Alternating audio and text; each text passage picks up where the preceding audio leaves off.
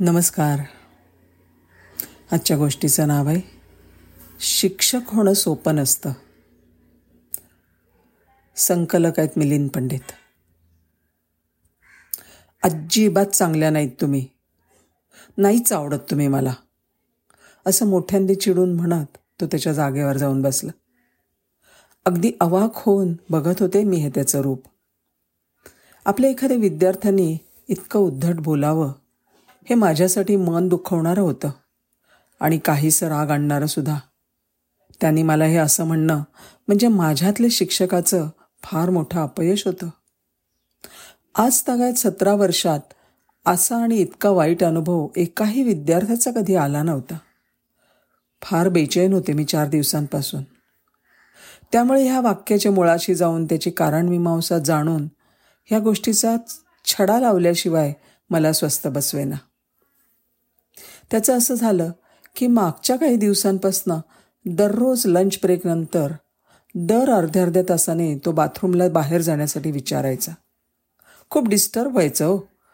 त्या दिवशीसुद्धा मी शिकवत असताना जाग्यावरून उठून हाताची करंगळी दाखवत तो माझ्यासमोर येऊन उभा राहिला. आता मात्र चिडून मी त्याला रागवले. आत्ताच तर ब्रेक झाला होता ना? तुला बाहेर जाऊन टाईमपास करायचा असतो ना?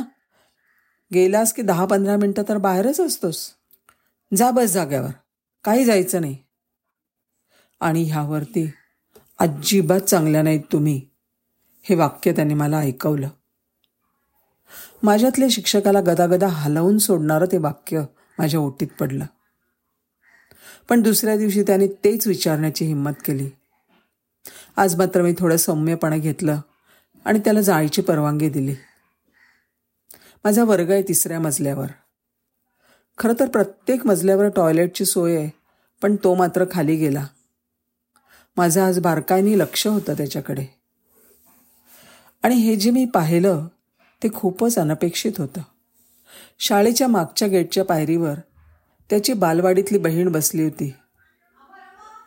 एक वाजता शाळा सुटून सुद्धा ती अजूनही तिथेच होती. तो त्याचा मध्यंतरात मिळालेला जाणीवपूर्वक जास्त घेतलेला खिचडीचा डबा उघडून तिला भरवत होता. परत आला थांबला आणि अर्ध्या तासाने त्याचा पुन्हा तोच प्रश्न. माझा तोच सौम्य होकार त्याचं तिच्याकडे जाणं आणि माझं वरून वाकून पाहणं. ह्या वेळेला तो तिला काहीतरी समजावत होता. तिला झोप येत होती पण तो तिला झोपू देत नव्हता. ओंजारत गोंजारत होता. इकडे तिकडे कुठे जाऊ नको हो? इकडेच बसून राहा. मी येईन परत एकदा. असं हातवाऱ्यांवरून म्हणत होता असं मला वाटलं. तो परत वर आला.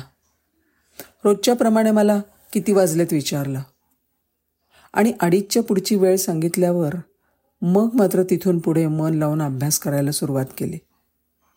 हे माझं रोजचं निरीक्षण. त्यानंतर दोन दिवस शाळेत आलाच नाही. आज त्याची आई त्याला घेऊन आली. आणि मग मला समजलं की ती एक सिंगल मदर आहे. अलिखित घटस्फोटिता. आणि तिची ही दोन मुलं. नुकतीच ती एका हॉस्पिटलमध्ये कामाला लागली आहे. आणि सकाळची ओपीडी अडीचला सुटल्यावर मगच तिला तिथून सुट्टी मिळते. तोवर मुलीची शाळा सुटते.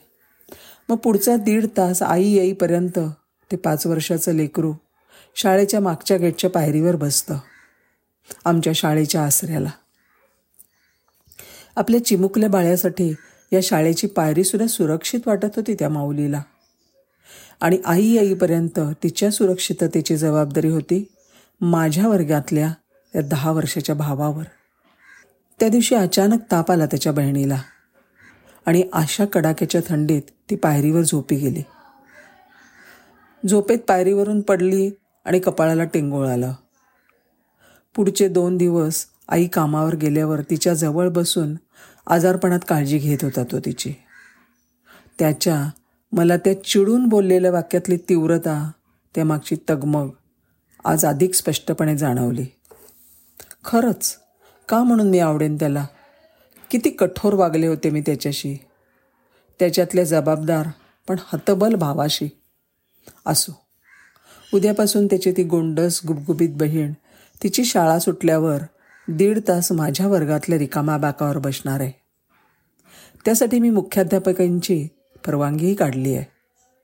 तो आता आत बाहेर जाण्यासाठी मला वारंवार विचारणार नाही. मला आणि इतर मुलांना डिस्टर्ब होणार नाही. आणि त्याची आई आणि तो कुठल्याही भीती किंवा विवंचनेखाली दीड तास जगणार नाहीत. आवडेल ना आता तरी मी त्याला? धन्यवाद.